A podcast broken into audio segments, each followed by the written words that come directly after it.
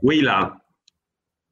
Weila a tutti vichinghi e vichinghe, sono Mitch, con me c'è Diego.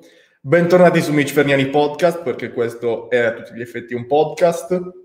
Siamo qui riuniti oggi con Diego, N- non per fare annunci particolari, vero? Non c'è niente da dire in realtà. No, al, massimo, al massimo alla fine c'è- ci sarà qualcosa da dire, ma... Diciamo solo se va bene. esatto, quindi alla fine tra un paio di mesi. L'argomento di oggi, abbiamo già messo il titolo, si vede, è il coaching. Mm, perché una persona dovrebbe farsi seguire da un coach? Eh, un coach perché dovrebbe farsi seguire da un altro coach, eccetera, eccetera. Però prima di entrare in questi discorsi super filosofici, Diego, come stai? Oh, molto bene. tu sai meglio di me. Però no, sto bene, sono soddisfatto questa mattina. Sei cavolo. soddisfatto perché Sono hai raggiunto soddisfatto. dei traguardi effettivamente. Come ti Sì, stai sì. allenando? Dai, parliamo un po' di allenamento. Come ti stai allenando Come, come mi sto allenando? Allora, da prima dell'estate in autonomia questa volta, Mm? perché avevo voglia di prendere un piccolo break dopo che comunque non stavo seguito tanto tempo. Ah, perché di solito tu ti fai seguire. Io sì, io di solito mi faccio seguire. Questa è la seconda volta nella mia vita che mi alleno per un lungo periodo in autonomia. E a parte le volte iniziali dove vai in palestra e tipo mi ricordo correvo sul tapirulano tirando i pugni all'aria perché pensavo di bruciare calorie. Eh beh, sì. Beh, e- effettivamente bruci di più così. a tutti Sì, no, effetti. è un po' ridicolo. tipo Go. E- Eh, oh. E è dal 5 agosto, dal 5 agosto che sto facendo lo stesso protocollo. Eh, quattro giorni, eh, quattro full body, due giorni con tanti multiarticolari pesanti, se non unicamente, e altri due giorni da intermezzo con un solo multiarticolare pesante e eh, esercizi accessori di rifinitura. Ti faccio un esempio. Vai, Il lunedì, sono io faccio, lunedì io faccio 10 serie di squat, fatto 5x5 e 5x1. Aspetta, non ho capito.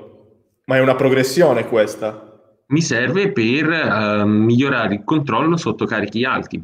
Quindi, Ma nella stessa seduta fai 10x10, 5x5 e 5x1? no, 10 allora faccio 10 serie, Eh. 5 serie da 5, Ah, ok, ok, ok, ok. ok. singole. Chiaro. Perché in questo modo io accumulo lavoro, accumulo volume nelle prime 5 serie. Successivamente, se sono già caldo, posso aumentare il peso. Ovviamente la singola non è un 95% dell'RM, insomma. Si va, se un 5x5 noi lo, face- lo facciamo con un 80 per dire, andiamo a provare un 85. Iniziamo in questo modo, facendo le singole, a adattarci a lavorare a carichi più alti, concedendoci il lusso di un piccolo riposo tra le singole tra le singole Oh, mi sta, strozzando con la vena Eh, Stai mangiando adesso? no no no ho mangiato un'ora fa Ah, rimasta lì e, e in questo modo mi consente di migliorare sotto carichi alti eh, la gestione della tensione perché un conto è fare tecnica al 70% un conto è cercare di mantenere un core stabile al- all'85-90 dopo che hai fatto 5 serie e la progressione è strutturata sia per gli stacchi sia per lo squat in questo modo. Infatti, il primo giorno sta oh, squat, il terzo stacchi con questa impostazione con qualche serie in meno, perché sono più tassanti, eh, soprattutto per me che sono alto.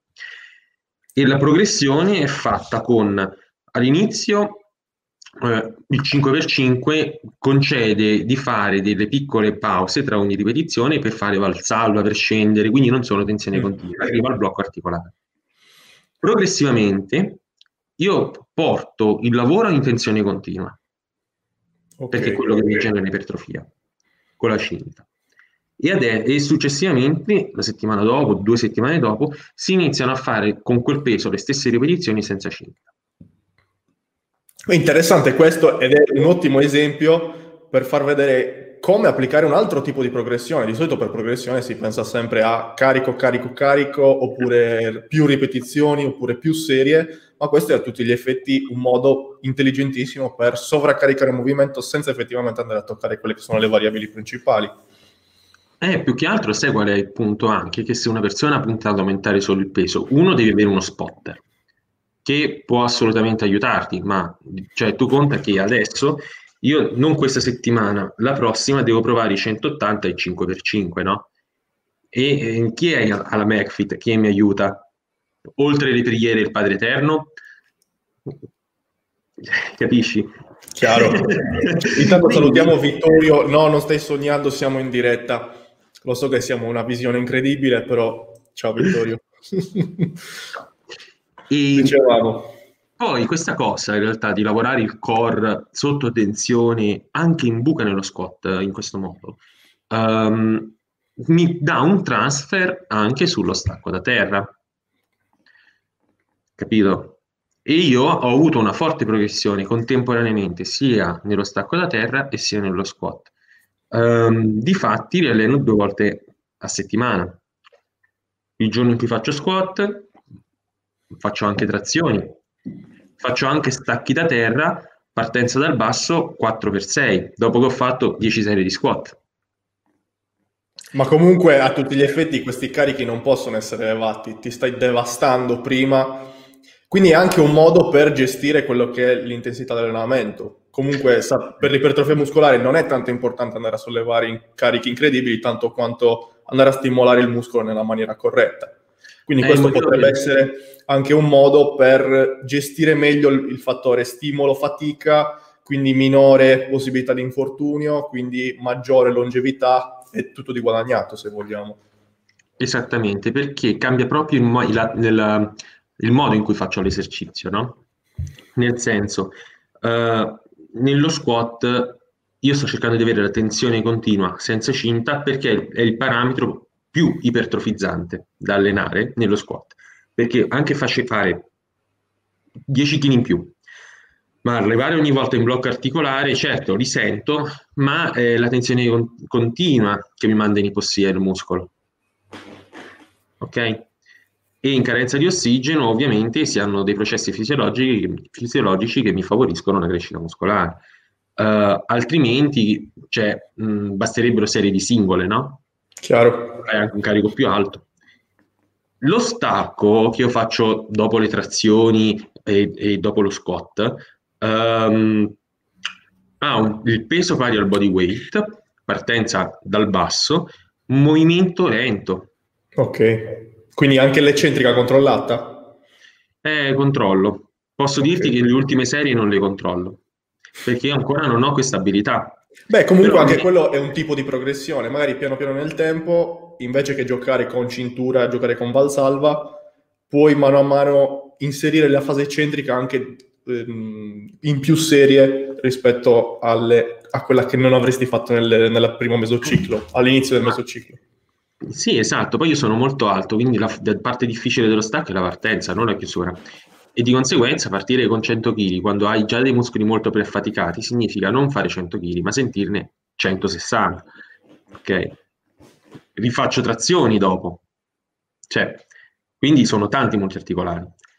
La volta successiva invece sono esercizi più tranquilli, come potrebbero essere uh, della lat machine, uh, del rematore pesante, ma il rematore pesante, mh, cioè i manubri arrivano fino a una certa, perché io lo faccio con i manubri apposta, proprio perché così a livello sistemico il, il giorno successivo, l'allenamento successivo, il carico importante è fatto sullo stacco rumeno. Ok, ma solo Quindi hai fatto, hai, sei distrutto dal giorno prima, da squat, da stacchi da terra, poi vai a lavorare anche la schiena e poi il giorno dopo sei in grado comunque di fare stacchi rumeni pesanti? Sì, faccio 4x8 con 180 e poi ci metto la serie a 200. Faccio così. Però eh, anche qui stesso principio, senza cinta, capito? Prima lo facevo con la cinta, poi lo faccio senza. Adesso il peso non aumenterà più negli stacchi, però provo sempre la serie da 200 dopo perché così mi abituo a gestire un carico più alto, ma Anche lavoro un po' meno in questo modo io riesco a, uh, a prolungare il tempo di esecuzione dell'esercizio. Ok? Perché lo stimolo meccanico non è dato dal peso o dalle ripetizioni, è dato dal tempo. E si è visto che 8 ripetizioni sono quel numero ideale per stare in quel tempo, ma se tu ne fai 10 ma stai in quel tempo lì, forse l'hai accelerato un po' troppo. Se ne fai 6 e stai in quel tempo lì, forse il carico è troppo basso, esageri. Ecco perché poi c'è il numero, per fare un esempio. E, ehm, tra l'altro, io sono quadricipite dominante, quindi se il giorno prima faccio squat e il giorno dopo faccio stacchi rumeni, do uno stimolo che, uh, poi rispondo Vittorio, ah, se, se, se no rispondi powerlifter qui, è uno stimolo um, opposto, perché lo squat io me lo butto sui quadricipiti, c'è poco da fare, le cosce così, lo stacco rumeno è diverso, mi prende la parte dietro della coscia.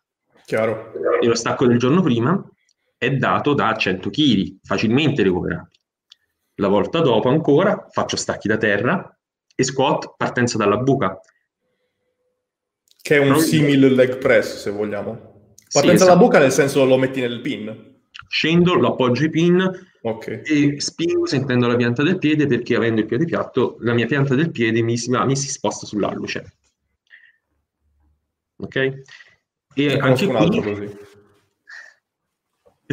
Ne parliamo dopo. Anche, anche qui uh, lo stacco da terra, a me non mi interessa fare uno stacco da terra normale, io sono un bodybuilder, a me interessa fare uno stacco da terra touch and go. Ok? Quindi io lo stacco da terra lo sto facendo touch and go pensando di fare uno squat, ovviamente, perché se no, se fai touch and go normale, lo trasformi in un rumeno. Beh, comunque, stacco da, allora, stacco da terra con eccentrica con, semi controllata touch and go lo, sta diventando uno stacco rumeno. Uh, sì, ma con lo stacco Magari non sei spostato sul tallone e quindi un po' meno focus all'allungamento del femorale nella fase eccentrica. Questa è la distensione. Eh, ma quando fai, quando fai lo stacco rumeno non scendi tanto quanto lo stacco regular, perché nello stacco regular okay. la parte finale dell'eccentrica è una cosciata. Quindi tu hai... Perché comunque rimani nel, al centro del piede con lo stacco da terra sì. normale, mentre nel regular andando sul tallone punti molto di più sull'allungamento del femorale, quindi per forza di cose la mobilità che hai del femorale va a limitare il range di movimento. Okay. Sì, sì. E quel, sempre quel giorno, eh, sempre trazioni, contraffondi, come, come pre- io prima degli stacchi faccio anche preaffaticamento, faccio eh, 5x12 di lat pull-in e 2x10 per gamba di contraffondi e poi faccio cos'è, cos'è lat pull-in e cos'è contraffondi? Allora, contraffondi sono gli affondi indietro con manubri. Ah, ok. Um, lat pull-in è una lat machine dai cavi, quindi ah, con, con eh... e me lo tiro in questo modo. Chiaro. Ok, perché lo stacco a livello ipertrofico risponde meglio post altri esercizi, non come il primo esercizio. E ehm, il giorno dopo ancora, che è l'ultimo giorno, faccio petto, panca inclinata, cavi dal basso, parallele, mh, mm, spalle, braccia, basta. Quindi vedi molto, molti multiarticolari divisi su quattro giorni, con pesi molto alti, relativamente molto alti, perché comunque anche gli stacchi touch, touch and go li faccio al 2 per body weight, 4x5 più una serie con peso extra max. Di solito esce una tripla dopo 4x5. E quindi mi rigestisco così. L'alimenta- eh, 35 minuti di cardio alla fine di ogni allenamento in pendenza a 6 km orari. Importante questo da dire, che non se ne parla mai del cardio. Anche eh, in off season anche a 100, quanto sei, 110 kg, 112. dopo allenamento, ecco, cioè, dopo allenamento si allena il cuore, perché effettivamente è tanto bello avere il bicipite sviluppato, eh? però ci dimentichiamo sempre che il cuore, anche se non si vede, è un muscoletto che è relativamente importante per quanto riguarda le funzioni del corpo umano. E diciamo che nell'ambiente fitness dovrebbe essere un argomento abbastanza trattato, invece si mette sempre da parte e si fa finta che non esista perché non si vede. Però è, è importante anche mh, dirlo ecco, dopo l'allenamento. Beh, ma soprattutto perché, a parte che non sto seguendo macro, sto mangiando mm. quello che ho voglia, vado ad occhio, ehm, anche i biscotti, se ho voglia, di me li mangio, insomma, senza starmi a fare le seghe, perché magari se li metto nei macro, me ne entrano quattro, li mangio e sono più triste di prima. Quindi, quindi proprio anche per questo, io sto lavorando con carichi alti, alterno comunque carichi alti anche durante i giorni che sono ad alto volume. Ciao Paolo, adesso rispondiamo alle domande, ve lo prometto. Solo Salutiamo tutti, scusate, sta, no. siamo presi dal, dalla discussione. Ciao a tutti e ragazzi. La sensibilità insulinica non è sempre il massimo quando lavori a basse rep. No? Come siamo, aspetta, come siamo arrivati alla sensibilità? Ah, col cardio dici? Col cardio, io lo faccio okay. perché sono qua. Uno, okay, sto sempre seduto davanti al computer. E due, mm. post workout, dopo un allenamento così intenso, non sarebbe per niente male farlo, sai? Perché dove dovete pensare? Perché fare cardio e non fare esercizi? Perché se fai esercizi ti ammazzi il sistema nervoso. Dopo un allenamento del genere, manco ti concentri a fare un esercizio. Invece, se fai cardio, devi solo stare lì, camminare, magari guardare i video del Mitch o, o nostri su, su YouTube e, e, ti passano i 30 minuti, sono sempre 200 calorie. Io per cardio, siccome mi rompo il cazzo dopo l'allenamento, mi, di solito mi metto a lavorare, nei giorni in cui non mi alleno, semplicemente, siccome io mi sveglio all'alba, come avrei notato, vado, vado a correre. Mi faccio 30 minuti, 40, 50 minuti di corsa, mo- passo moderato, moderato intendo che posso respirare con la bocca chiusa tranquillamente. E mi piace, sto bene, mi sento molto meglio, recupero meglio dall'allenamento, eh, anche a livello di stress aiuta un sacco, ti aiuta a, gio- a far partire meglio la giornata. E ci, secondo me bisogna un po' cambiare il, il pensiero in merito a queste cose, che non è un dovere, è un privilegio poter fare cardio, perché stai lavorando per te stesso, stai lavorando per vivere meglio. Adesso non voglio entrare nel dettaglio, stai già ridendo. è un privilegio guardare la nostra diretta. Oh, anche. Guardate tutti, comunque siamo 22, salutiamo tutti. Ah, davvero, così cosa, tanti? È una cosa incredibile, alle 10 e mezza di mattina di solito le persone sono a letto, invece sono qua a guardare due pirla che parlano di allenamento. Contenti loro. Vedi, Quindi, stavamo dicendo, Abbiamo parlato per una ventina di minuti dei cazzi nostri, direi che possiamo anche iniziare a parlare dell'argomento per cui le persone hanno cliccato effettivamente in questa diretta, che è appunto... di benzina. È giusto, io faccio un po' di sponsor e marchette. Ok, dicevamo. Il titolo è abbastanza intrigante. Perché dovrebbe una persona, addirittura un coach, farsi seguire da un altro coach? Tu hai detto che tipicamente addirittura vieni seguito regolarmente da un altro coach e non, non sei tanto in autoregolazione, tra virgolette. Perché questa scelta? Allora, innanzitutto perché si impara. Si impara tanto, c'è poco da fare. Io mi ricordo la prima volta che fui seguito da un coach. Io ho iniziato in maniera autodid- da autodidatta sostanzialmente. C'era alla palestra dove andavo a Siena un signore che era medico dello sport, ma ha fatto anche Mister Universo arrivato secondo. Sì, adesso ha allenato il Bayern Monaco lui, preparatore del Bayern Monaco, e stava a Siena nella palestra mia. È stato il mio primo coach. Figo. E infatti mi ha insegnato un sacco di cose. Eh, Massaroni. Adesso Stato allena in basket. Menzana. Eh. Allena la Menzana Basket della Serie A. E... Salutiamo. E ormai ci avrà 75 anni. Vabbè, e... sempre giusto. E lui mi ha insegnato un sacco di cose veramente tante, mm, da, da, come lavorare bene nel rematore a seconda di come posizioni il bilanciere, mi ha insegnato a utilizzare i multipower, uh, mi ricordo mh, mm, anche la panca piana, abbiamo visto un sacco di cose ed era una scuola old school, cioè si parla di military press dietro la testa e lat machine dietro la testa.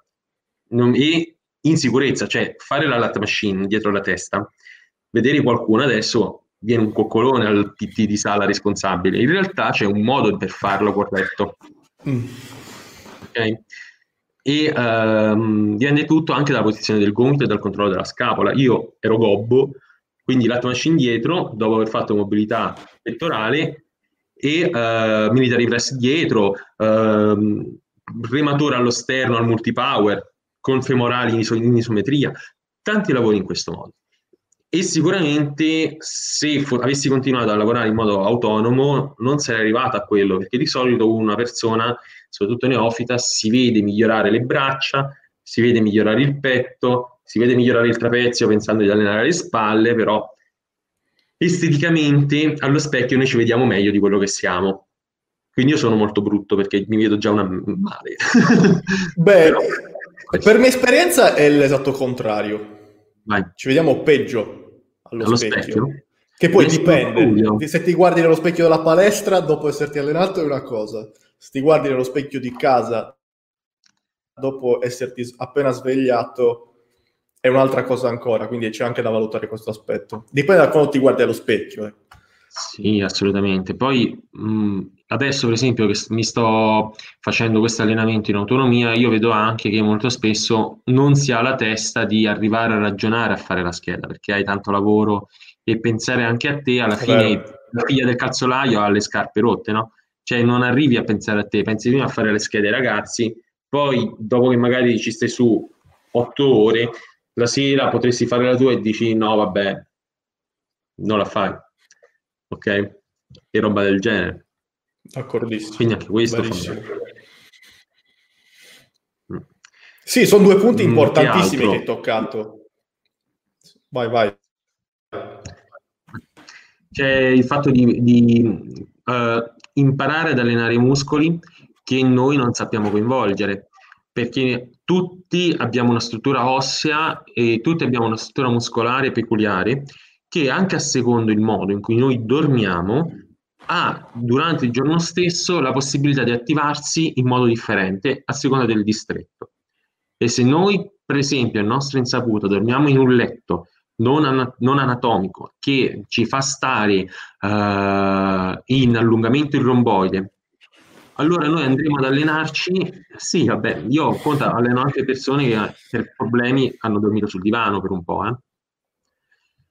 E uh, quindi bisogna un attimo ragionarci, perché se tu vieni da me e mi chiedi, guarda, io dormo sul divano, mh, mm, ci penso due volte a farti fare i rematori. Non te li faccio fare, anche se magari sei in ipercifosi. Ti faccio fare altro perché un rematore enfatizza quello che è lo squilibrio che ti porta a dormire su un divano perché porta a chiuderti ulteriormente perché sforzi il trapezio remando perché non sei in grado di aprirti toracicamente. Una persona normale non le vede queste cose perché una persona normale non si mette mai davanti e si fa le foto per ogni lato. E anche la questione di bias cognitivi che ci siamo imposti durante la nostra formazione comunque perché io modestamente riconosco la, la biomeccanica, capis- so come si fanno i movimenti, sto facendo un sacco di video tutorial in cui faccio vedere ogni singolo movimento, quindi so effettivamente come si fa. Però ho un deltoide posteriore che fa cagare. Perché? Perché pur sapendo effettivamente come ci si muove nello spazio, poi riprodurlo in sala diventa una cosa che è sempre guidato da quella che tu pensi essere la, la, mh, basata sulla giusta biomeccanica poi, visto da un occhio diverso, magari sicuramente da un professionista, eh, ti si aprono delle porte diverse e tieni in considerazione cose diverse che altrimenti da solo non avresti potuto tenere in considerazione. Eh, assolutamente. Poi ci sono troppe cose a cui pensare, secondo me. Cioè, nel senso, um, se tu vai e ti alleni, quante volte tu vedi in palestra le persone, adesso tu ti alleni nel tuo studio magari, però se ti è mai capitato di andare nelle palestre commerciali, vedi ragazzi che fanno bicipiti in modo imbarazzante, fanno esercizi tipo lat machine, che fanno un lat rematore strano, cioè quelle persone pensano di farlo bene perché sentono la schiena effettivamente, sentono il trapezio dietro le spalle, per loro, loro immaginano che la forma di V sia data dai muscoli sopra, non dai muscoli sotto, quando è il contrario. E Mm, magari se loro in realtà si riprendessero e vedessero, mh, mm, e lo criticherebbero quell'esecuzione se non fossero loro. No? Magari cioè, mh, mm, ognuno pensa di farla bene, però poi sono tutti uh, in difficoltà quando si tratta di mettere muscolo o di progredire col carico o hanno protusioni.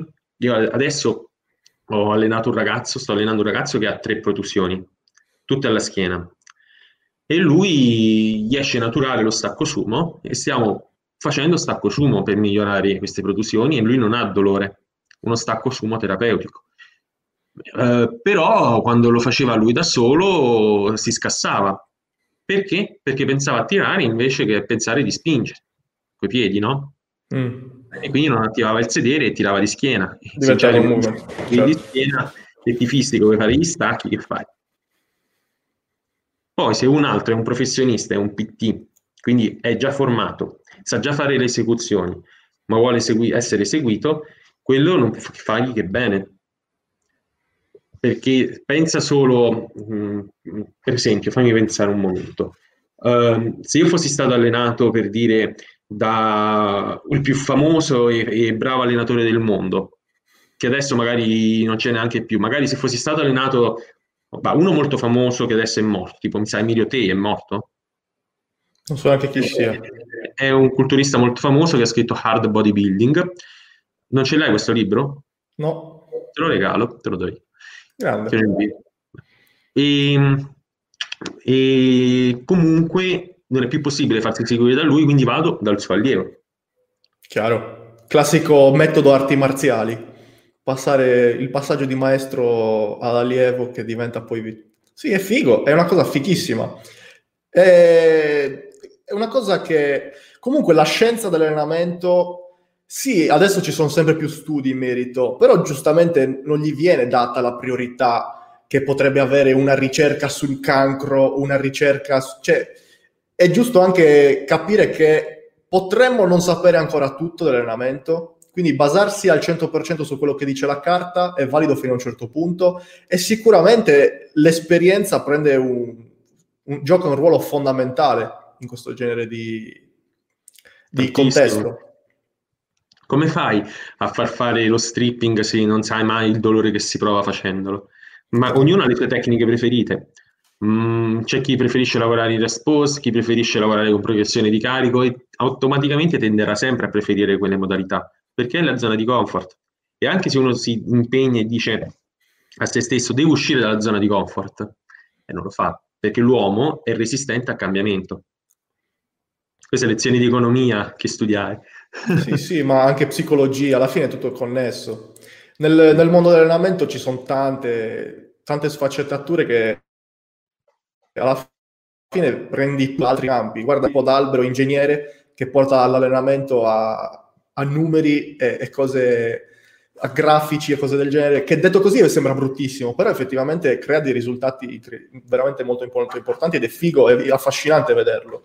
Quello con le sue eh, i, attraverso i suoi studi ha, è riuscito a creare allenamento molto molto particolare che eh, nel suo campo funziona bene. Non vuol dire che è l'unico, vuol dire che è un modo per farlo ed è bellissimo questo, perché alla fine c'è tanta tanta arte dietro un processo di, di creazione e il singolo individuo può modificare in maniera incredibile ancora questo processo. E quindi questo è un altro, un altro punto che potrebbe essere a favore del farsi seguire da un altro coach. Abbiamo parlato di 3-4 punti, quindi miglioramento per- personale sicuramente. Alla fine le, il punto cardine è quello, riuscire a migliorarsi, non adagiarsi più nella zona di comfort, eh, perché è facile adagiarsi nella zona di comfort, anche se sei il più cazzuto uomo sulla faccia della terra, ti rompi il cazzo a un certo punto. Eh, specialmente quando lo fai per lavoro, io direi che è anche più eh, stressante, tra virgolette, se vogliamo, dopo aver dedicato tutta la tua testa, tutto il tuo tempo a scrivere schede per le persone, dover pensare anche al, alla tua situazione, fare i dovuti accorgi- i dovuti, le dovute modifiche alla programmazione, ti rompi le palle, non hai voglia e quindi vai un po' segui un po' la corrente dove ti porta ed esattamente... Se dipende dal carattere anche, perché se sei magari una persona normale, non, che non è molto fissato, non ha molto autocontrollo, diciamo così, molto disciplina, magari hai fame e dici vabbè, non me ne basso così tanti macro, quando in realtà l'allenatore ti dice meno 2000 calorie, bevi solo tè e vivi di finocchi.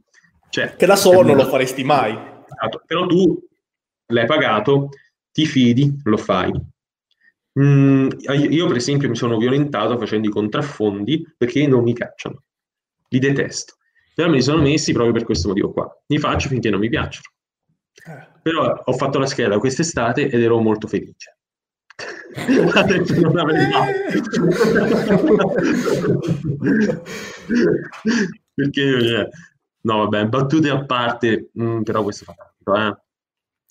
Eh, anche, c'è anche un fattore di sostenibilità del processo che, che entra in gioco. Eh, a, mh, mm, come dire, dare la responsabilità ad un'altra persona di eh, scriverti il processo ti toglie uno stress mentale incredibile che puoi poi mettere su altre cose. Quindi se tu ti scrivi quello split squat bastardissimo che odi, quell'affondo all'indietro che odi.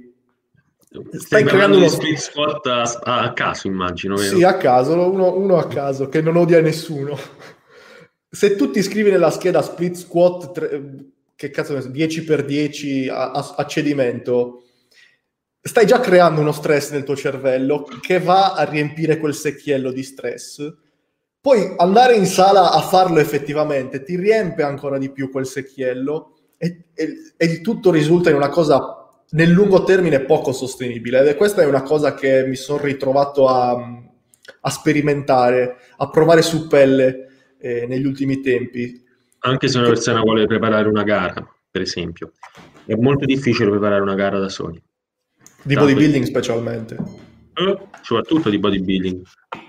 Non, eh, non, lo dico per esperienza perché non l'ho mai fatto, chissà, magari un giorno, eh, però ho visto, comunque studio, vedo cose. E si arriva a un certo punto in cui è una lotta psicologica e avere la mentalità, cioè una mentalità tale da riuscire anche a fare delle scelte razionali, tante scelte razionali tutte assieme e in più combattere anche col tuo corpo diventa una battaglia insostenibile da, hai meno energie, hai meno energie, semplicemente questo meno energie, meno lucidità perché magari hai fame verso la fine della preparazione, ma dipende sempre dal punto di partenza.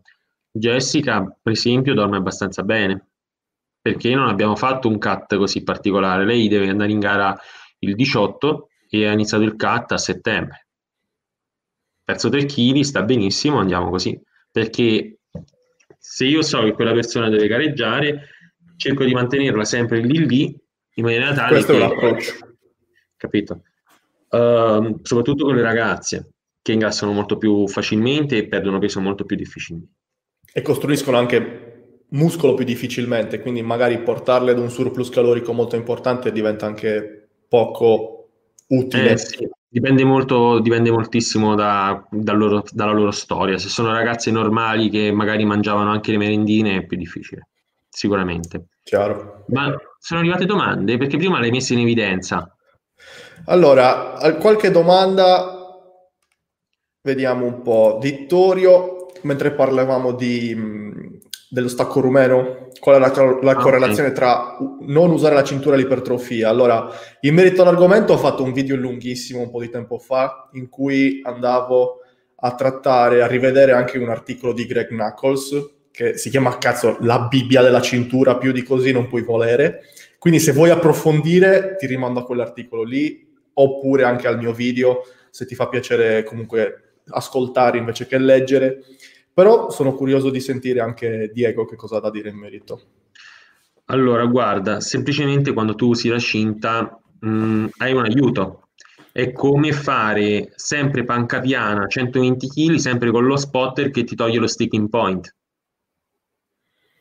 tu nel momento in cui togli la cinta sei costretto a fare affidamento solamente ai tuoi rettori spinali, ai tuoi obliqui. Se tu ti metti la cinta, l'ipertrofia addominale minore, il coinvolgimento uh, degli obliqui, degli stabilizzatori è minore. Ecco in realtà no. No? Dimmi. A meno, dalle, mh, come si dice, le rilevazioni IMG, quando, quando si vuole fare molti fichetti, si è visto che effettivamente il reclutamento non è così, eh, diminu- non diminuisce così tanto eh, mm-hmm. quando si usa la cintura o meno. E, e, questo è uno di quei concetti che sono stati passati sicuramente dalla, dalla vecchia scuola, tra virgolette, che piano piano sembra che stiano andando sempre più in declino. Quindi come sempre è il contrario. Esatto, per semplice attivazione elettrica. Quando è uscito questo studio? Qualche tempo fa, sicuramente più di due anni fa. Okay. Dopo ti mando, ah, lo lascio anche nelle referenze del video, ti rimando al link, all'articolo di Greg Knuckles che è molto molto interessante. Okay. C'è tutto quello che vuoi sapere sulla cintura, c'è scritto. Me lo scrivo, aspetta. Sì, così me lo ricordi e te lo mando. Ok. Vai. Poi, dicevamo, buongiorno dalla Romagna, l'abbiamo già salutato, ciao Paolo, ciao Antonio, ciao Vittorio. Evitare, ciao Antonio, bella, evitare di usare le fascette per un lungo periodo con carichi alti potrebbe causare artrosi alle dita. Perché artrosi? Allora, l'artrosi, a mio modo di vedere, è una di quelle cose che è dovuta più alla debolezza che a dei traumi particolari. Quindi, per curare l'artrosi si fa fare movimento. Esatto. Forse Quindi... è un animale magari sente che gli si tirano le dita, quindi eh, gli si stirano, no? Tipo quando stai per perdere il peso, ti si tira, dov'è la telecamera? Ecco, ti si tira il dito in questo modo. Perché non prendi il peso col palmo della mano?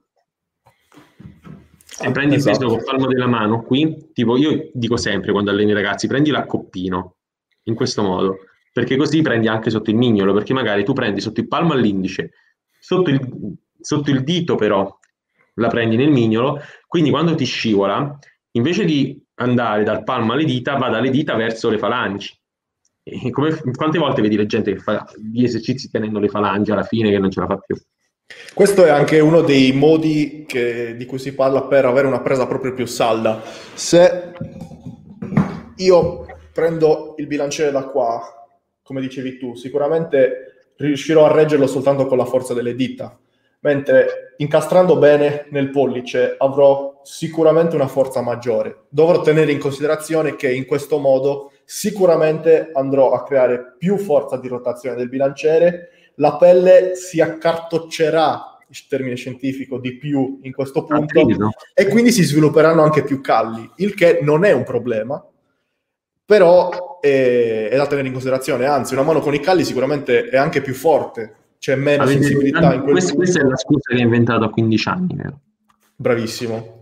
Infatti lo sto dicendo, lo sto pubblicando anche per aiutare le persone che vogliono fare... Il massimo ebook. esatto, scrivo, faccio così. Alla grande.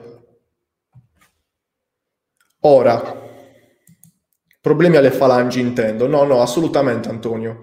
Eh, anzi, sovraccaricare il corpo crea uno stress che genererà, se è, è uno stress sostenibile, creerà uno stress che il tuo corpo recupererà e si adatterà a quest'ultimo e quindi sarà più forte.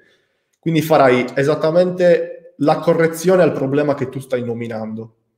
L'artrosi è una debolezza del corpo e non puoi fare altro che rafforzarla andando a stimolarlo nella maniera corretta. Ho visto, vedendo l'abstract del libro che mm. mi hai citato. Così rispondiamo anche al ragazzo. Dell'articolo? Fine, sì, dell'articolo. Mm-hmm. Perché alla fine lui dice che usare la cinta ti permette di sollevare più carico e quindi nel lungo termine questo più carico si ripercuote poi su, un, uh, su una maggiore ipertrofia. Dice quest'altra cosa qui. Io invece non uso la cinta perché voglio abituarmi a gestire il carico uh, senza cinta in maniera tale poi da avere il transfer con un carico più alto quando uso la cinta. Quindi il discorso è diverso. Cioè io non uso la cinta per aumentare il carico per poi andare in tensione continua per l'ipertrofia. Forse è questo che ha generato confusione. Sto cercando di condividere. Posso condividere io? Ah, questo articolo qui, esatto, su questo sono andata. Sono andato. Si vede. Uh, e stavamo dicendo qua. Eccolo qua. Vai sotto. Allora, tolgo anche la domanda di Antonio. Ok. Performance. Most noobs non hold... Quindi, vabbè, Eccolo. questo è la performance in merito al fatto che i novizi non sono semplicemente in grado di usare la cintura e quindi il, l'output, quindi la... come si dice in italiano? la, la qualità che ti dà usare la cintura non è tale da essere particolarmente rilevante. Quindi un novizio che usa o meno la cintura non gliene frega niente. Questo qua è l'output essenzialmente. Uh-huh. Questa qui è eh, la velocità del bilanciere che è notevolmente maggiore nel momento in cui andremo a usare un 8 RM del, del nostro carico. Questo riguarda le, vabbè, le ripetizioni fatte in più, eh, la velocità di nuovo, train effect, spinal. Allora, qua sono sugli elettori spinali. Questo è carino. Per esempio, IMG sul vasto laterale senza cintura è minore addirittura il reclutamento, se vogliamo metterla così. Bicipite femorale senza cintura risulta minore il reclutamento. Il questo è, esatto, esatto, questo è dovuto semplicemente al carico maggiore. Gli addominali, es, allora, obliquo esterno sembra, come dici tu, essere reclutato maggiormente senza cintura, invece il retto addominale viene reclutato maggiormente secondo l'IMG con la cintura, quindi anche a seconda... Esatto, figo questo, non me lo ricordavo esattamente così. No, io non sapevo fosse stato fatto questo studio. So, sì, questa alla fine, gli articoli di Greg Knuckle sono delle meta-analisi, prende in considerazione un sacco di cose ed è figo per quello. Quindi sì, è, è una via di mezzo di quello che stavamo dicendo noi. Come, come al solito è sempre una via di mezzo tra la scienza e la bro science. Beh, io toglievo la cinta per migliorare la performance sotto carichi più alti, però l'ipertrofia era data dalla tensione continua. Quindi anche senza sapere lo studio in realtà facevo una cosa corretta perché sì, puntavo alla performance in quel caso. Ma alla fine comunque il modo per cui la utilizzi è comunque validissimo. Stai rendendo l'esercizio più o meno difficile. Esatto, Questa, questo mio modo di approcciarmi, per esempio, non sapevo ci fosse questo studio, era una cosa da bro. Quindi molte allora. cose da bro sono cavolate, del tipo riseppollo, queste cose. Però, cioè, se uh, Arnold ha costruito i muscoli, non è che c'era Wikipedia o esatto. PubMed. Cioè, Ma alla fine, fine, se vogliamo, lo studio scientifico più figo del momento va semplicemente a dirti che l'intuizione alla fine ha sempre ragione. Adesso diciamo tutti che il volume allenante è il driver primario dell'ipertrofia. Grazie al cazzo, volume uguale più lavoro e in quale sport fare più lavoro è un male, accidenti, per il risultato finale? E quindi alla fine si va semplicemente a dire quello che è, è ovvio, se vogliamo. È utile, assolutamente, perché comunque ci dà delle conferme ed è importantissimo, ci dà della, una direzione da seguire, però comunque alla fine se vogliamo sempre stringere al succo è, è molto intuitivo quello che si va a trovare. Dico bene? Confermo. Quindi è figo perché stiamo deviando e ritornando nell'argomento principale in maniera molto molto agevole, agile, siamo proprio bravi in questo. Bravo Diego, eh. bravo Mitch. Bravi ragazzi. Intanto, intanto se non ci confrontavamo noi due, eh, non vedevamo un approccio diretto di una cosa teorica che io non conoscevo, che tu conoscevi. Cioè io applicavo la pratica, tu sapevi la teoria e quindi alla fine è figo, è figo questo. È figo, è figata. È proprio e si torna... e si torna al suo... stiamo seri, ragazzi, stiamo seri. Dicevo, si torna a quello che è il, il concetto principale volevamo, di cui volevamo parlare in questo video. Già due persone che si parlano così si stanno scambiando delle... Hanno sicuramente... Noi due al 100% abbiamo opinioni diverse su molti argomenti, ma è quello il bello di questo mondo, che è, ci sono più strade da prendere e poi alla fine quella che funziona meglio è la via di mezzo. La moderazione funziona sempre. Lo sapevi che nell'antica Grecia, gre- mm, parliamo quando facevano le feste Socrate con i suoi amichetti, mettevano l'acqua nel vino, l'anno acquavano perché era considerata una, una virtù importante questa, riuscire ad essere moderati in quello che si faceva. E quelli che bevevano vino così ad cazzum, vino raw, e che si ubriacavano e facevano i pagliacci, erano considerati dei, dei brutti, dei rozzi. E questo, inse- lo stoico insegna che la moderazione è un principio fondamentale a cui sottostare per essere una persona di virtù, per, per essere una persona etica. Sei d'accordo con questo?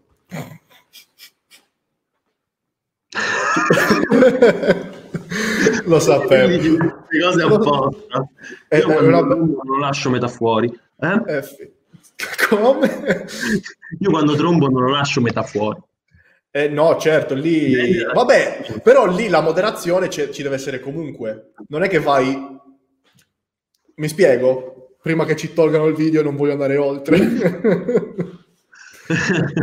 Dipende. Chiaro. Dipende. Uh, però sì, diciamo di sì, perché se uno dice che nella moderazione vuol dire tutto e niente in realtà. Mm. Sì, cioè alla fine c'è sempre un modo di rigirarla. Conta però, che generalmente in cui io per esempio mi alleno come ti ho detto, la moderazione non c'è molto articolare dove devo spingere perché se pensi di fare un'alzata pesante moderato No, dipende, cioè, di, cioè, dipende, cosa vuol dire moderazione, naturalmente. Non, moderazione vuol dire anche non caricare un, un RM di squat e cercare di farci due ripetizioni. In realtà no, però se tu lavori con un 5RM e ne fai 6 o 7, sì, è uno stimolo diverso, però lì sei stato moderato nella scelta del carico, no? Eh no, perché vai oltre cedimento uguale. Eh, ma comunque lo stai facendo con, con una ragione razionale. È vero, è vero. Socrate, quando disse questi aforismi, aveva proprio gli specchi vicini e diceva non so che rispondere e si arrampicava in questo modo. Quindi diceva so di non sapere, attaccati. Dottore, sto morendo, cos'ho? Non so. so di non saperlo. Ti faceva due coglioni così al dottore Socrate, fidati. Eh, allora, stavamo dicendo a proposito di Socrate che un coach si fa seguire da un altro coach per migliorarsi, ma la, quindi la stessa cosa è anche per una persona normale che si fa seguire da un altro coach. Alla fine si va per migliorarsi, si va per imparare, eh, per uscire dalla zona di comfort, per essere a tutti gli effetti una persona migliore, che si parli di estetica, che si parli di prestazione, qualsiasi cosa. Quindi passa da uno stato di moderazione, da uno stato di comfort, da uno stato in cui si trova bene, ha trovato il suo equilibrio e vuole ottenere qualcosa di più. E questo, lo dico ora e poi non lo, dico, lo nego, quindi non lo deve vedere nessuno, lo vedranno 23 persone. Sei pronto, Diego? Ah, ok, se vuoi dire outing. Facciamo outing. Probabilmente, no, senza probabilmente, da domani Diego sarà il mio coach a tutti gli effetti. Quindi salutate amici come lo conoscete, inizierà a perdere i capelli e avere brufoli molesti. Esatto. Nella schiena. Nella schiena. Esatto. e mi cresce il mascellone. Tanto la barba nasconde. Okay, Però io lui abbiamo due metodi di lavorare totalmente diversi. Ed è esattamente e... questo che mi ha spinto a chiedere a te. Beh, ti ricordi la prima intervista che abbiamo fatto, il primo podcast? Che, che volume usi? Io non conto il volume. Eh, esatto, esattamente. Que- lì ho detto, tu sarai il mio coach. Io non conto il volume. Eh, il volume perché... è proprio... Cosa? Che il tuo approccio mi ha attirato perché è meno scritto e più ragionato, se vogliamo. È che per, per te è fuori di testa. Applicarlo su te stesso è fuori di testa applicarlo sugli altri, seguendo quello che stavamo dicendo prima, può essere un approccio valido. Il problema è che è un'arte marziale questa, siamo più vicini alle arti marziali che alla scienza. E quindi tu hai qualcosa da tramandare, non hai qualcosa di dei numeri che puoi pubblicare. E io sarò il tuo allievo, sei contento? Sono uno dei tuoi allievi, però... Mitch Fergnani Risli. Eh, in realtà io ho un approccio molto intuitivo, tanto intuitivo, cioè io ragiono per catene, per, per disegni ragiono molto. Quindi anche per quanto riguarda tutti questi numeri algoritmi che adesso va di moda a dire, no? Mm, cioè, non, non, io conto ho studiato matematica all'università, comunque ho fatto finanza specifica, finanza, eh, matematica finanziaria, quindi ehm, cioè, eh, proprio diverso rispetto a quello che si vede adesso, dove si calcolano percentuali, eh, si fanno tanti algoritmi, si tenta di eh, chiudere dentro dei legami e dei numeri qualcosa che in realtà non lo è. Perché una delle cose fondamentali che mi hanno insegnato e che ho imparato all'università è che qualsiasi modello che ripercorre i comportamenti, i progressi o le caratteristiche di un uomo ha sempre una variabile stocastica e quindi più la variabile stocastica era complessa e imprevedibile, quindi si va dal modello di Black-Scholes, eh, che è un modello per le opzioni, no? che valuta il comportamento delle persone sul mercato, che ha una sigma, che è una varianza del comportamento delle persone lineare. Che è un margine di errore. Esatto, che è lineare. Poi si va al COX, che è un metodo che, la, che ha la sigma tridimensionale, e poi ci sono altri modelli che hanno la sigma, che è un sistema di altri sigma.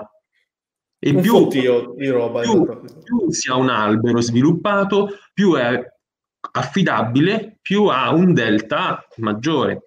Certo. Quindi in realtà mh, bisogna ragionare da questo punto di vista qua.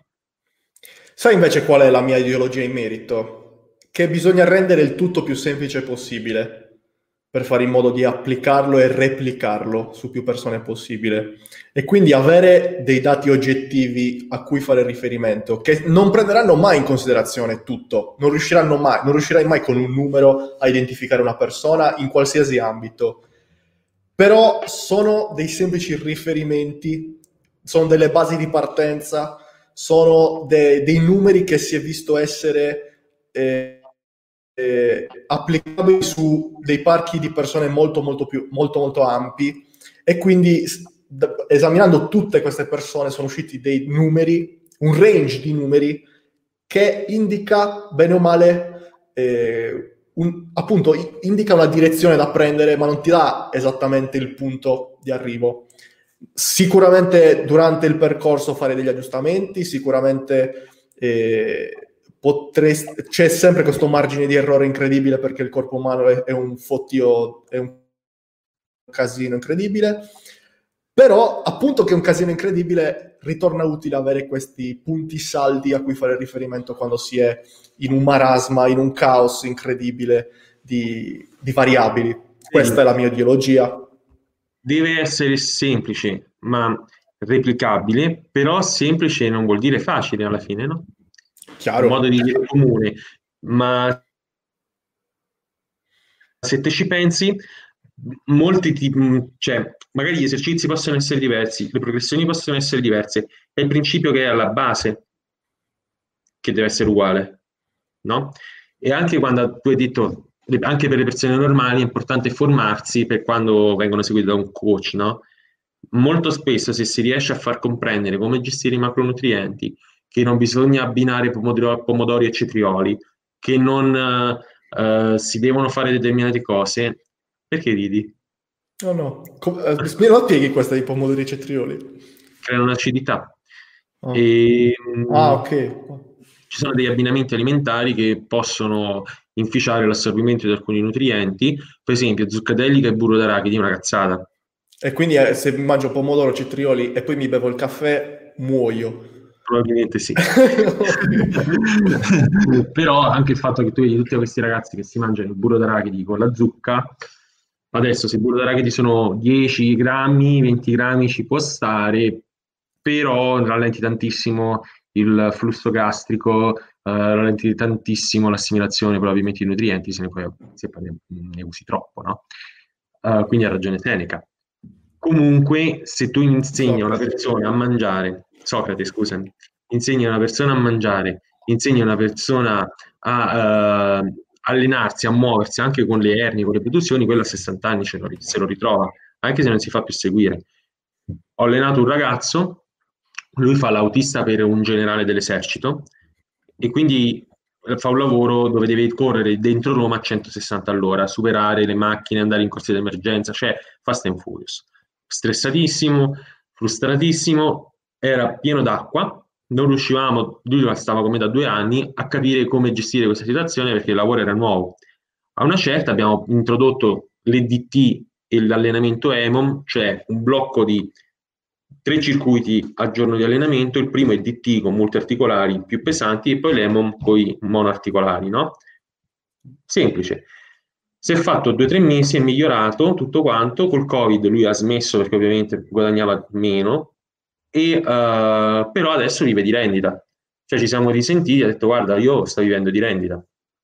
Capito? Quindi ho anche formato una persona. E questo non vuol dire no, allora non lo devi fare perché perdi un cliente. Questo vuol dire che quel cliente sarà per sempre soddisfatto. Se un coach non insegna... Allora, se quando tu finisci una collaborazione con un coach e non hai capito un cazzo, non hai imparato niente, hai assunto un coach di merda, a mio modo di vedere le cose. Mi difendo, ci sono casi umani. Sì, vabbè, certo. Curva gaussiana, tu che sei matematico, curva gaussiana, media. Chiaro, chiaro, c'è sempre... Non si può mai dire un valore assoluto al 100%. Però, per esempio, questo ragazzo ancora fa pubblicità. Quando gli dicono ma ti allena Diego, lui comunque dice sì. Perché eh. cambia esercizi, ma gli schemi sono quelli che gli avevo preimpostato io. E questa è una cosa molto bella. Certo, è anche un, eh, a livello professionale è un bel reward, un bel... Um... Sì. Come si dice in italiano reward? Uh, traguardo, no, ricompensa in realtà. Una ricompensa, scusami.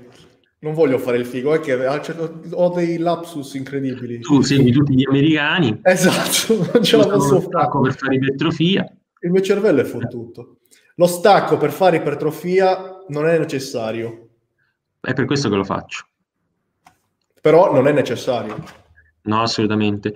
Infatti, ti racconto anche quest'altro aneddoto, sempre di, di quel medico che mi allenò ormai 12 anni fa e io gli chiedevo ma fammi fare gli stacchi da terra queste cose qua lui diceva stai facendo bodybuilding che fai gli stacchi da terra adesso Helms ha scritto il libro dove in copertina c'è lo stacco da terra quindi tutti fanno lo stacco da terra ma non è necessario però però Helms non dice che lo stacco da terra è necessario per sviluppare ipertrofia cosa?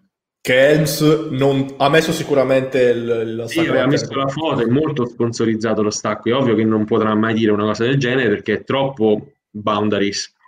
E quando è così, specialmente in questo mondo, una stronzata colossale. Esatto, quindi una persona deve fare un po' uh, il so e non so, del tipo com'è il giorno. È, è soleggiato, ma poi ci sono le nuvole, cioè uno deve sempre... Bravo! e, e, e quindi lui non mi ha mai fatto allenare con lo stacco da terra, ad esempio. Squat tantissimo, e rigorosamente sedere a terra, perché sennò non conta. Molto spesso capita che per avere un peso più alto addirittura si facesse, ok, non riesco a fare la progressione di peso, riduci il ROM, metti il peso e riduci il ROM. Un powerlifter dice, no, che fai? Tu che sei powerlifter, no? Cioè, No, no, no, sì. no, no io, tu mi vedi un po' troppo schematico su queste cose. Non so, io, io, non so questo, come alleni Questo, per esempio, potrebbe essere un modo per applicare una progressione. Sett- eh, settimana 1 del mesociclo fai un mezzo squat, settimana 2 cerchi di fare uno, uno squat al parallelo, settimana 3 okay. cerchi di fare una cosciata completa. Okay, allora non è molto lontano anche da quello che applichi tu, no? Esatto. Fai uno squat al parallelo per salire col carico e poi progressivamente quando si fanno gli, squali, gli squat partenza in buca, visto che non si lavora il range della buca se ti fermi al parallelo, fai le progressioni sul range della buca. Certo. Sul range della buca non distendendo le gambe, eh? No, quello non lo voglio fare. e quindi tante cose belle.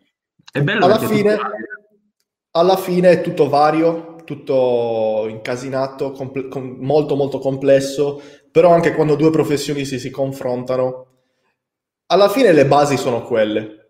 E si vuole complicare tanto.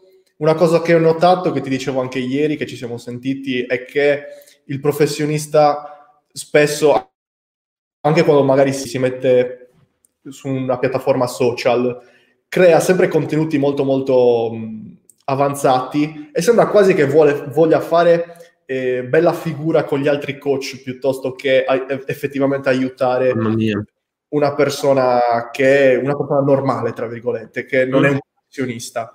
E quindi penso che sia importante anche specificarlo quando si parla di queste cose. Ok, devi oh, prendere yeah. l'acido alfa lipoico 20 minuti prima di mangiare ca- il pasto glucidico, però lo, lo fai quando magari devi ottenere quella cosa in più. Mario Rossi, eh, un tempo non è l'acido alfa-lipoico. Adesso purtroppo col fatto che negli ultimi cinque anni, io mi ricordo, è iniziato tutto, mi sa, col team commando. Cioè, 5-6 anni fa iniziò tutta questa ascesa di YouTube col team commando, questa gente. Quando le, le, case di integratori hanno iniziato a sponsorizzare questi, questi, personaggi. Sì, ma indipendentemente da questo, poi c'è stata una uh, ondata di informazioni e quindi per cercare di emergere, visto che poi c'è stato il project che dava contenuti più tecnici, che tra l'altro ultimamente mi sembra che non sono più tecnici come lo erano un tempo, sono un po' più alla portata del pubblico ampio, mi sembra, no? uh, c'è una mia opinione. Um, per, per, far vedere che ce l'hanno sempre più lungo, escono fuori sempre contenuti sempre più tecnici, più elaborati, dove, come hai detto tu in una chat che abbiamo avuto noi qualche giorno fa, serve a far vedere che ce l'hai grosso con gli altri coach, ma quando viene la signora Pina, Nietzsche. scusami, scusami, ti ho Vabbè, se, se hai io le spasimanti. No, vabbè, però. Ah, Gabriele, no, cazzo. Vabbè, grazie, Gabriele. però, ecco. No, il filo. Scusa, non stavi dicendo... Perdono. non era così importante, se non me lo ricordo. Vabbè, delle dicendo... bisogna dire i termini particolari per far vedere che si sanno le cose e poi magari non si ci sa approcciare con i clienti, non si ha la pazienza magari di saper gestire situazioni, uh, se il tuo atleta ti resta sotto un peso uh, non, mm, non hai la frase da dire, perché le schede, gli schemi comunque con tutta la letteratura che c'è in giro, qualcuno se li può anche ricavare. Anche quanti coach ci sono che avranno 5 clienti in croce, che mh, per esempio io lo vedo nella mia, nella mia palestra, no? che lavoriamo bene, uh, cioè devi stare appresso al cliente. Poi ci sono quelli, per esempio, che vanno a Uma Uma nella nostra palestra, che cioè, sono, sono tanti, sono più di noi che lavoriamo in maniera ufficiale, no? E sta gente, cioè, pure loro possono fare la scheda. Però è diverso, no? Non, non, sanno poi approcciarsi, non sanno poi vendersi. Non sanno non solo vendersi, ma mantenere quello che tu dai, non sanno entrare in empatia. Quindi sono un sacco di cose. Il prossimo episodio faremo un altro podcast, magari in diretta, visto che abbiamo visto che c'è effettivamente un po' di persone che si connettono. Io non le vedo da qua. Parliamo, di, bi- parliamo di biohacking. Ah, allora il biohacking io lo sto facendo. No, nel prossimo, nel prossimo episodio. Io lo sto facendo e mi ha dato ottimi risultati. Chi- vero? È per quello sì. che ho gli occhiali riposanti. Eh. C'hai gli occhiali? Vedere... Questi sono gli occhiali riposanti, perché sono ah. biohacker. Non si vede. Comunque hanno un filtro un po' rosso. Non sono rossissimi come si vede sulle pubblicità di YouTube, però sono fighi, incredibili. Sto diventando Beh, un io, biohacker. Io il biohacking mh, mm, lo sto facendo grazie ai ketoni. Ah. E... Mamma mia. No, ne parliamo comunque in un altro episodio. Adesso questo siamo già a un'ora di registrazione. Direi mi che basta, un, mi ha fatto un sacco di piacere fare questa chiacchierata. Chiacchierata. Anche siamo a me. Stati, siamo stati bene, abbiamo passato un, un bella domenica mattina eh, mi sta venendo un po' fame, è presto, però comunque considera che io sto sveglio dalle 5, 5 e mezza, quindi ci sta, giusto? Non sono così strano. Non so come fai a svegliarti alle 5, io arrivo la sera che sono sempre stremato. Perché se rimani nella zona di comfort, ci rimani, devi uscire dalla zona di comfort. Non so in una zona di comfort, arrivo stremato, tranquillo la sera, e dico no. Devi essere cazzuto come una faina. E con questa filosofia stoica noi ci salutiamo, ringraziamo tutti per essere rimasti con noi a fare questa bella chiacchierata. Sicuramente potremo anche fare un, um, un QA magari la prossima volta se volete proporre più domande, magari ci prepariamo meglio prima, questa è stata un'improvvisata. Ringrazio Diego per essere stato con noi, eh, per la chiacchierata di nuovo. Vi saluto tutti quanti e vi auguro un buona, una buona domenica, un buon inizio di settimana, un buon pranzo. Fate da bravi. Santificate le feste. Fate da bravi, santificate tutte le feste, tutte quante. E buona giornata. Arrivederci. Ciao ragazzi.